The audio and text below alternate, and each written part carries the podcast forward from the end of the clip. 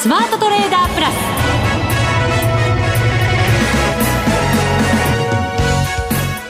全国のリスナーの皆さんこんにちは内田まさですこの時間はザ・スマートトレーダープラスをお送りしていきますこの方にご登場いただきましょう。国際テクニカルアナリスト、福永博之さんです。こんにちは。よろしくお願いします。よろしくお願いします。はい、日経平均はプラスで終わりましたけど、トピックスはマイナスと。そうなんですよ。ね、いう展開になりましたけど、ね、あの今日のですね、動き、はい、皆さん、まあ、あの確かに、ちぐはぐな動きになるときは、まあ、ありますよね。まあ、時々はね、ね。ありますけど、ね、ただ、今日のようにですね、日経平均株価が一時200円以上値上がりしている場面があって、はい、まあ、引けは137円高ということでちょっと伸び悩みましたけど、まあ、こんな風にまあ100円以上値上がりしている。で、一方でトピックスは2ポイント以上マイナスということで、はい、なんとなくやっぱこういう時って何かしら、やはりこう、まあテクニカル的なというと、これはあの、えー、チャートとかそういう意味ではなくて、機械的な、うん、あの、売買の影響っていうのが考えられるのではないかっていうところなんですよね。大きい大きい大きい買いが入ってきてるっていうことですかね。大きいですよ。金額もね、ある程度分かってますんでね。あ、そうですか。はい。あの、それは後ほど詳しくお話したいと思いますが、はい。まあそういったところでですね、まあとりあえず火曜日の下落幅分ぐらいはなんとか取り戻してきたと。うん、そうですね。400円以上値下がりしたものを昨日と今日でですね、まあ400円以上値上がりしてますから、まあ両方でなんとかまあ先分は取り返したっていうところなので、えー、まあ、トランプ大統領が、あの、新たに中国製品ですよね。まあ、そこに、あの、関税をかけるといった、まあ、その日の、あの、まあ、値下がり分は取り戻したということで、はい、まあ、少しは、ほっとしている方が多いのではないかと。ただですよ、はい、上海も連日で安値更新してますし、はい、ナスダックだって昨日までで、えー、7日続落ナスダックニューヨークダウですニューヨークダウです。ナスダックは高値更新してました。ね、はい、ここもまたまちまちのね、動きだったんですけど、やっぱりなんとなくね、心配な要素は、他にもたくさんありそうな気はしますよね。確かにね。ですから、まあ、あの、日経平均採用銘柄の、あの、ハイテク比率というか、まあ、あの、そういったネガサ株ですよね。まあ、その辺、あと、それから、ファーストリテイリングが今日は、これ確か新高値なんですよね、年初来高値。そうですね。ええーはい、なので、この辺もですね、まあ、後ほどお話しする日経平均の、まあ、上昇の、まあ、立役者というか、うん、またまたちょっと NT 倍率の拡大なんかも言われてますのでね。これ結構すごい水準ですよね。そうです。NT 倍率高いところ。13倍に近づいてきてますからね。はい、これは過去例にないというか、まあ見たことないぐらいの水準にこう開いてきてますので、まあ、そのあたりもちょっとお話したいなと思いますね。はい、この後のコーナーでお聞きしていきたいと思います。そして番組後半では月1ゲスト、マネックス証券チーフストラテジストの広木隆さんにご登場いただく予定です。濃い時間お楽しみください。そうですね。はい。はい、それでは番組進めていきましょう。この番組を盛り上げていただくのはリスナーの皆様です。プラスになるトレーダーになるために必要なテクニック、心構えなどを今日も身につけましょう。どうぞ最後まで番組にお付き合いください。この番組はマネックス証券の提供でお送りします。スマートトレーダー計画よーいドンて日経平均株価大引けは22,693円飛び4銭トピックス1750.63ポイント。日経平均はプラスですがトピックスはマイナスというまちまちの展開となりました。そうですね。はい、で、まあまちまちはよくあることだというのを冒頭お話しましたけども、えー、ただ、その広がり価格の差があまりにも大きくて。まちまちじゃ収まらないような。いや、本当そうですよね。えー、で、あの、どちらかというとトピックスは市場全体の動きですから、今日の、あの、値動きを、あの、まあ、実感された方は、どちらかというとトピックスの方の値動きの方が、うん、まあ、ご自身の感覚に近いのではないかなと。いうふうにちょっと思ったりもしますよね。はい。で、そうした中で、あの、日経平均が買われている、まあ、要は先物主導っていうふうな言葉をよく使いますけども、まあ、この6月の、まあ、この季節性、うん、それからあとは、あまあ、来週がもう、あの、最終売買日ということになっていきますので、はい。ええまあ、その辺の、あ、来週、再来週、あ、そうですね。やっぱり来週ですもんね。そうですね。はい、ね、来週で間違いないですね。はい。で、そんな風に考えていきますと、ちょっとあの、先物と現物の逆座というのを皆さん、ほう。ご注意されてますでしょうか？すいません、見ておりませんでした。あのですね、はい、日経金現物と先物の逆座や状態が、まあ、マイナス金利ですとね、あの、金利の分だけ、まあ、その分、ちょっとこう割り引かれてですね、先物の方が、まあ、わずかに安いというのが、あの、これまでの動きなんですよ。はい。でも、あのー、ここのところはですね、その配当を、まあ、これも答え今言っちゃいましたけども、配当分でですね、えー、逆座屋の帰りが広がっていると。はい。要するに3月切りから6月切りに切り替わった時点で、3月末の、まあ、期末配当分ですよね。うんで、そこと、それから今度は6月から今度9月に切り替わりましたよね。はい。で、9月に切り替わったところで、今度は、3月で落ちた分よりももうちょっと少ないものの、うん、6月配当落ち分というのは四半期決算のものがあったりしますので、それがですね、えー、なんと、はい。えー、東証一部企業の配当額というのは、これはまあ一部調査機関の発表ですけど、えー、過去最高のなんと5.5兆円。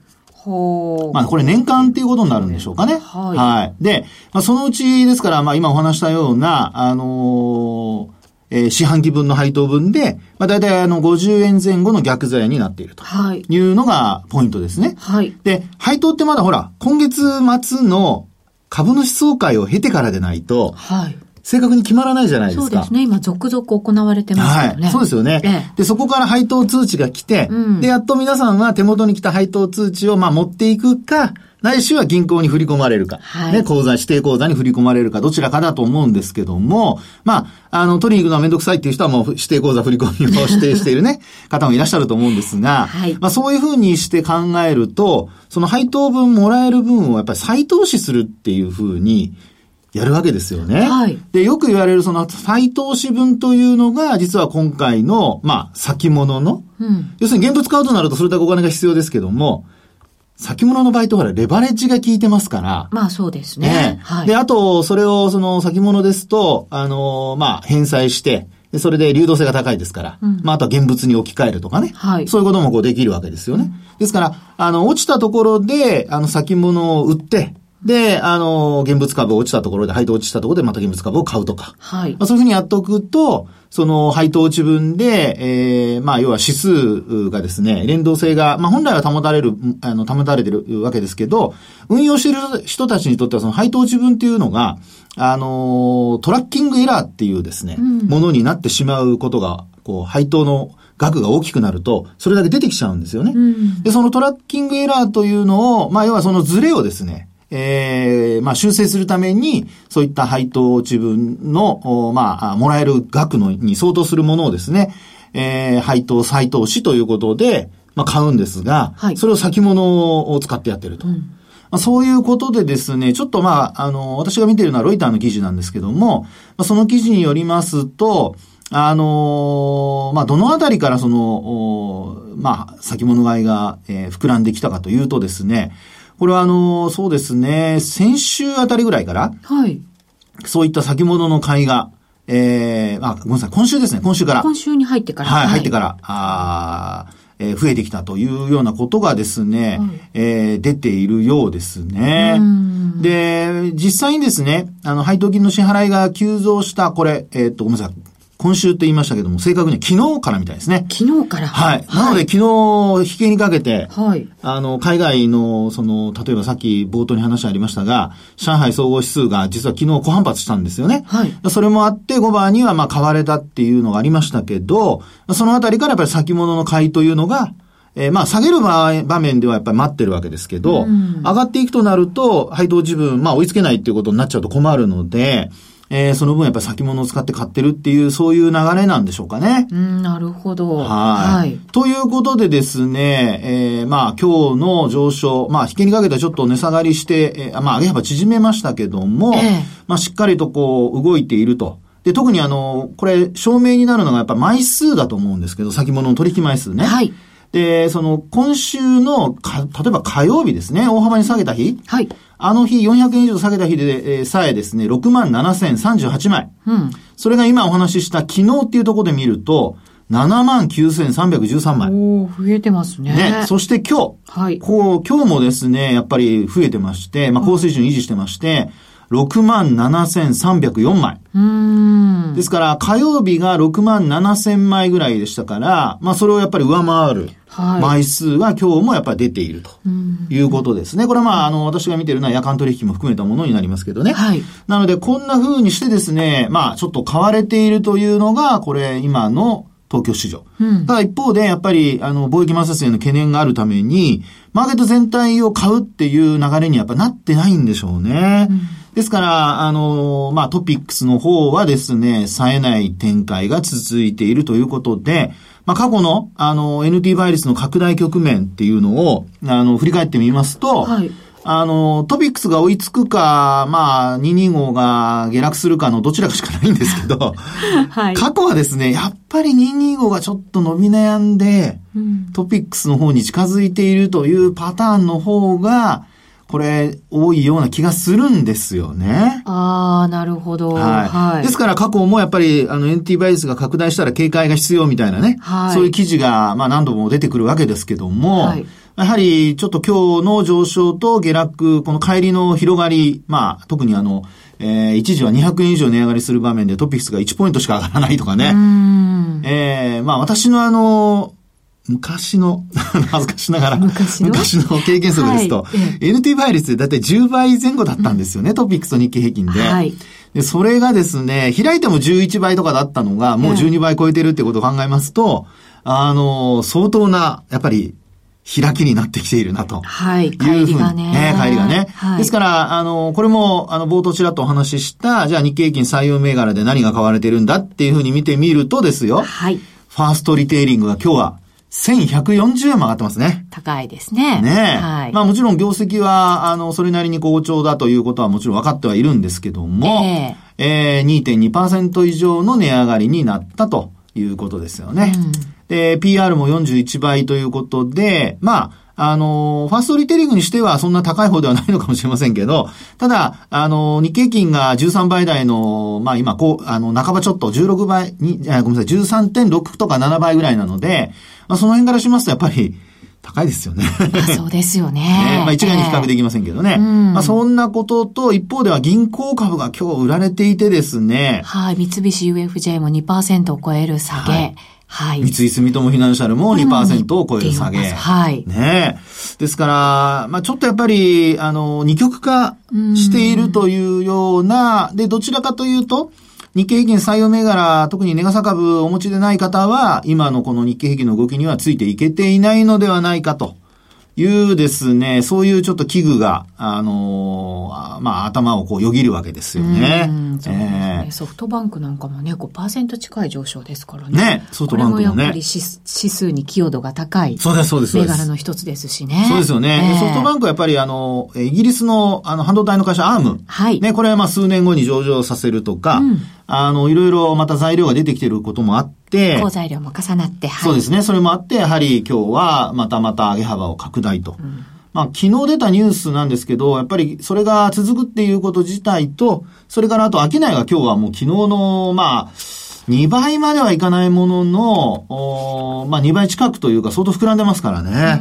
えー、昨日の商いがですね、えっと、ボリューム、出来高で言うと、えー、っと、474万1000株。はい。それソフトバンク、ね、ソフトバンクですね。はい、はいで、今日が、なんと912万7900株。できてますね。すごいですよね、えー。ということでですね、やはりそれだけ、あの、指数に関連する買いというのも、ちょっと入っているのではないかなというね、ですから、あの、この状態を今後どう判断するかなんですけど。今はだってこれ特需みたいなものなわけでしょ？結局。そうです、そうです、そうです。そうすると、はい、さっきもおっしゃったように、ええ、225が売られてトピックスに近づいていくというのが過去の経験則、はい、そうです。ですよね。ね。で、一方で、本当にあの、まあ、地合いが良くなってくれば、トピックスが上昇すると。はい、さっきお話したような銀行株売られているものが買われたりだとかということも、もちろん、可能性としてはゼロじゃないわけですよね。そうですよね。そっちだって NT 倍率はね。そうです、そうです。小さくなっていくわけですからね。ねはい、そうですよね、えー、ということでですね、あの、今週以降、まあ、特にあの、明日また週末ですけども、えー、週末になんかこうトランプ大統領いろんなこと言ったりだとかですね、中国も、週末の間に、その、その対抗策を発表したりだとか、いろいろ、あの、立て続けにいろんなことを起こしてますので、はい。まあそういう意味では、やはり、あの、日経平均は上がっているので、ちょっとこう、それについていこうっていう気になる方もいらっしゃるかもしれないんですが、まあそのあたりはですね、今お話したようなことを頭に入れといていただいて、やっぱ高値掴みは避けることと、それからやっぱり銘柄を、あの、しっかり厳選していかないと、うん、あの、厳しくなるので、まあ、あの、逆に動いた場合ですね。はい。そのあたりちょっとこう、まあ、反動が怖いので、注意をしていただきたいと。うん、で、一方でまあ、為替の方はしっかり110円台キープしてますからね。そうですね。緑ちょっと上ぐらいに来てますね。はい、61、68、銭ぐらい今、はい、推してます。そうですよね。はい。ですからまあ、このあたりがやっぱり日経平均買いやすい。あの、そういった、あの、まあ、輸出関連株だとかの買いやすさ。下支えはね、してくれてるかもしれませんね、ね本当にね。ねまあ、そういう意味でもありますので、まあ、為替のその水準も睨みつつ、はい。しっかりとご覧いただければなと思いますけどね。最後に銘柄選別のなんかそのポイントないですか？選ぶのが重要だっておっしゃいましたけどね。あのー、ですね、えー、まずは短期的に考えるんであればもうそれこそ日経平均採用銘柄ですよね。そうですよね。ズバッと、えー、ただ、それもだってずっと続くってわけでは決してないわけですから。そうです。何かテーマ性があるとか。テーマ性、それからまあ材料。材料？あ、もちろん業績もそうですね。うん、で、あとは、あのー、やはり、選ぶとして上昇トレンドを続けてる銘柄がいいのではないかなと。はい。例えば、まあ25日線が上向きで、うん。で、その25日線上を維持している銘柄だとか、はい、あるいは、そのトレンドが、まあ移動平均線が上向きに転じ始めた銘柄だとか、うん、まあ、そういう銘柄の方が、より、まあもちろん業績も、あの、まあベースとして、えー、銘柄選びの際ですね、あの、スクリーニングする際に使っていただきたいと思いますが、はい、そこから絞り込んで売買タイミングどれがいいのかなって見たときには、今お話したような上昇トレンドを維持している銘柄、ないしは上向きに転じてきた銘柄。はい、まあそういうのを選ぶというのがポイントでしょうかね。はい、わかりました。ありがとうございます。それでは、一旦 CM です。ここで、マネックス証券からのお知らせです。IPO ならマネックス証券。人気が高く申し込みが集中しやすい IPO は、多くの場合、抽選で購入できる方が決定されます。マネックス証券では、申し込み数や過去の取引実績、お預かり資産の状況などに関係なく、申し込みされたすべてのお客様に平等に当選の可能性があります。また、マネックス証券は、少額投資非課税制度、NISA で IPO の申し込みが可能です。ニーサ口座であれば IPO で取得した株式が大きく値上がりし、非課税期間内に利益を出したとしても、その譲渡益は非課税。後から申告する必要もありません。マネックス証券の2017年度の IPO 取扱銘柄数は37社。マネックス証券は取り扱うすべての IPO 銘柄の割り当てを完全抽選で行います。これまでのお取引状況やお預かり資産に左右されることはありません。IPO のお申し込みは取扱銘柄の豊富なマネックス証券をご利用ください。新規公開株式のお取引にあたっては、投資元本を割り込み、損失が生じる恐れがあります。購入対価のみで取引手数料はかかりません。お取引にあたっては、目論見書、契約締結前交付書面などを十分にお読みいただき、取引の仕組みやリスク、手数料などについてご確認ください。マネックス証券株式会社は関東財務局長金賞第165号として登録されている金融商品取引業者です。ザ・スマートトレーダープラス今週のハイライト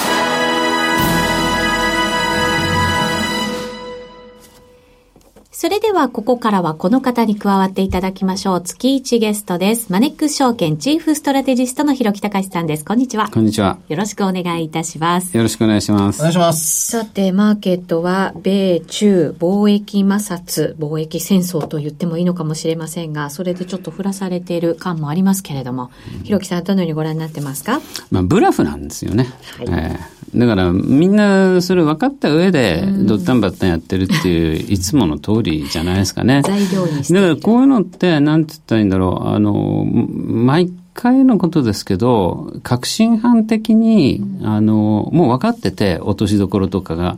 だから本当は心配してないんだけど、心配してるふりをして、ああ、大変だ、大変だっつって、バイバイしてる人が半分ぐらいで。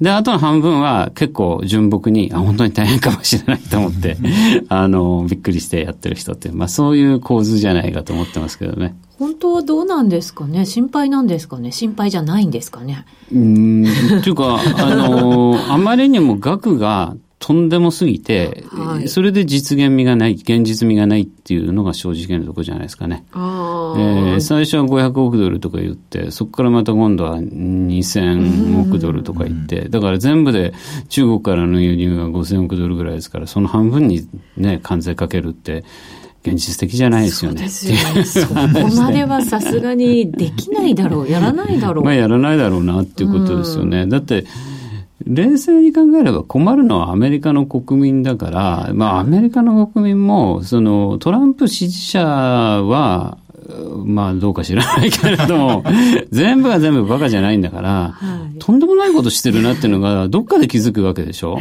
この大統領は俺たちを苦しめてるってことに有権者が気づいちゃったら、選挙対策にならないじゃないですか。はい、これ、すごいシンプルな話、増税ですからね。関税かけるっていうのは、これ別に中国から税金を踏んでくってやると別に中国に払えっつってるわけじゃないじゃないですか。輸入の関税っていうのは輸入業者が払うわけ。はい、だから、まあ、うん、まあ車とかはちょっと複雑な構造だからちょっと置いとくとして、単純に中国から文房具でもおもちゃでも何でもこう輸入してきて、それを売ろうとしてる業者がいたら、その中国の製品が安いから、そっちから持ってきて、で、アメリカで売ろうとしてる人がいたとしたら、それその輸入業者が関税払わなきゃいけないわけですからね。そしたらアメリカの輸入業者が困るわけで、要は輸入業者が自分の利益の一部を国に召し上げられるっていう、そういうような構図になってるんで、それはもうなんかアメリカの輸入業者を苦しめてるっていうことになっちゃうんですよね。はい、単純な話。大統領えー、それでさらにじゃあその業者は、えー、関税で持ってかれる分を、じゃあ最終価格に上乗せして売ろうっていう話になるわけですよね。はい、だからその中国からの輸入製品が関税分だけ値上がりして、すなわち価格競争力が落ちるから、じゃあもうそんな安くもない、えー、質も良くもない。だったらそんなものをね、買わないで、アメリカ製品買いなさいよと、こういうのが狙いなんだけど、完全に代替物があればいいけれど、もう長いことずっと中国からの輸入でやっちゃってるものをね、今更もう作ってもいないわけですよ。そんな T シャツだとか、鉛筆だとか、おもちゃだとか、なんだとかっていうのはね。だからそういうものはもう中国から入ってきたものが、ストレートに、まあ最初の500ドルの25%じゃなくて、後の2000億ドルってこれからどういうものにしようかって、これから決めるわけじゃないですか。で、そっちは10%でしょそしたらもう、そのままだったら普通、もう全部その、あの、サプライチェーンができてんだったら、もうそのまま持ってきて、関税1割値上がった分、まあ1割ね、あの、1ドルの鉛筆が1ドル10セントになって、それで売るわけですよ、多分。そうすると、知らぬ間に1割値上がってますっていうね。やっぱり、あの、そういう、もので苦しむっていうか困るのはアメリカの国民だから、はい、うん、っていうのに気づくでしょ？うん、だとすると、こんだけの広範囲のものに関税をかけるなんていう、そのバカな話は、ないんだろうなということだと思います、ね、現実味がないんだよっていう、ね、どこで下ろすんでしょうね。ね、そうですね。上げたね。ね。7月6日、ね、7月6日でとりあえず。デッドラインというふうに言われてますからね。そうなんですよね。はいただでも、じゃあ、もうそれ関税かけないよっていうことになれば、うん、マーケットはものすごい反応を示しそうな気がするんですけどね。うん、ただ、じゃあ、その、この貿易摩擦っていうことで、すごくマーケットが売られてたら、これいわゆるリリーフラリー、ほっとしたっていうことでパッと戻るんだけど、はい、そんな売られてもいないじゃないですか、別に。えー、確かに、あの、ちょっとか、一昨日ですか、はい、えー、400円、日経平均400円安して安値引けで嫌な感じで、ね、ああ、なんて思いましたけども、あっという間に戻しちゃったでしょ、この2日間って。でも上海も安値更新ですし、うん、ダウも安いでしょ ?7 日続落。これはこの辺が影響してるわけじゃない？ダウはそうです。ただダウの場合、はい、あの、ボーイングとキャタピラーで半分ぐらい下げてもらう。下げのうちの半分ぐらいがボーイング、キャタピラー、3M っていう、まあそういう景気敏感なとことか中国関連と言われるようなところで、はいそれだけですよ。だってダウってたった30銘柄じゃないですか。まあ、ね、まあ、たった30銘柄のうち、ボーイングだとかキャタピラーだとか 3M で、この下げですよね。で、別にダウだって大しちゃ下がってないんですよね。うん、じわじわな感じですかね。そうするとじゃあ、例えばアメリカ、うん、ナスダックなんてもう優に及ばず史上最高値更新でしょ、えー、ラッセル2000のような小型株、これはもう貿易なんて関係ないから、これも史上最高値更新でしょ？じゃあ、いわゆるそのトピックスに相当するようなアメリカ市場全体の動きを表す S&P500、はい、これもほとんど下がってないと言ってもいいですからね。うん、そうですね。えー、もうチャートなんか見ると綺麗に右肩上がりを維持したまま、せいぜい25日線ぐらいにワンタッチぐらいでちょっとサポートされてるぐらいで、ほぼ高値圏にありますよ。福永さんもうなずいてましたね、今。やっぱそういう状態なんですね。うん、やっぱそうですよね。ですから、あの、本当にね、これ逆にいいことか悪いことか分かんないんですよね。その、実際にその、さっき話したように7月の6日までに、何かその振り上げた拳を下ろしてですね、やっても株価が上がらないっていうふうになった時の方が、逆に、あの、一般的には、あれって感じになってですね。そうか、その日に？ええ利益確保しようかなっていう動きになりかねないのが、ちょっと嫌な感じがしますね。ずるずるずるとなんとなくね、売りが売りを呼ぶみたいなそうそうそうね。まあ、ただ、その、結局、今回トランプさんがもういろいろね、こうやって、で、中国が報復すぐこう、アナウンスしてっていう、いかにもあれしてるようだけども、ただもう、所詮口先だけじゃないですか。いわゆる絶戦というやつで、まあ、口喧嘩でこう、ブラフっていうか、それでお互い駆け引きやってるだけなんで、実際にはまだそんなに発動してないわけでしょう。なので、だから株も結構冷静で下がってないってことだし、もう為替ですよね。一番敏感にぴょんぴょんぴょんぴょん動くはずの為替が、一回一緒に110円割るぐらいで、という感じですから、マーケットはやっぱり、あんまりこの問題をそんなシリアスに捉えてないっていうのが本当のところじゃないかなと思いますけどね。まあ、上海総合指数ぐらいじゃないですか。そうそうそう。年の安値更新してますからね。そうそう。だからあれはほら、もう個人投資家中心のマーケットなので、もうどうしようもないですよね。ちょっとね、うん、センチメントが冷えちゃいますよね。こ今の状態ですとね。うん、一旦は逃がしといた方がいいなっていう判断なのかもしれないですね。まあ、あそこはほら、もう3年前の夏のチャイナショック見てもですね、やっぱりこう、どうしてもこう、個人中心だと行き過ぎてすぐガーッと崩れるっていう、まだそういったその資本市場としてちゃんと成熟してないので、あんまりあそこの動きだけにこう振り回されても、あよろしくないのかなって気がしますよ。そうすると、その米中貿易摩擦の話ではなく、アメリカはでもこれから利上げがもしかしたらちょっとスピード感増してくる可能性みたいなものも言われ始めてるので、この辺のところでもマーケットに影響与えますかね？うん、まあそうですね。だからこれ、二つの視点が必要で、あの、連続して利上げをしてくると。そうすると、はい、まあ足元だけ見るとアメリカの金利が上がってくる。そうするとドル高だっていう。だから今も円安に来たりしてるっていう、こういう流れは一つあるでしょう。ただそれって、物事って全部二面性があるので、ひっくり返してみると、アメリカの利上げがどっかでね、終わると考えると、じゃあ加速してるんだったら、早く終点につくよねっていう。